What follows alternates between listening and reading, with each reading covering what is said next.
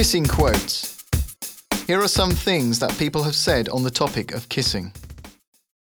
I wasn't kissing her. I was whispering in her mouth. Chico Marx.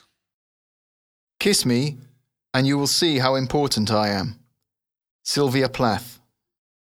A legal kiss is never as good as a stolen one. Guy de Maupassant.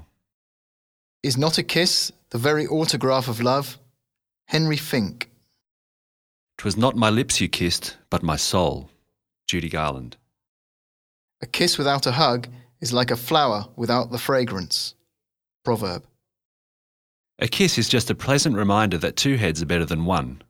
Anonymous. A kiss makes the heart young again. Rupert Brooke. A man's kiss is his signature. Mae West. Kiss and make up, but too much makeup has ruined many a kiss. Mae West. Soul meets soul on lovers' lips. Percy Bysshe Shelley. I am in favour of preserving the French habit of kissing ladies' hands.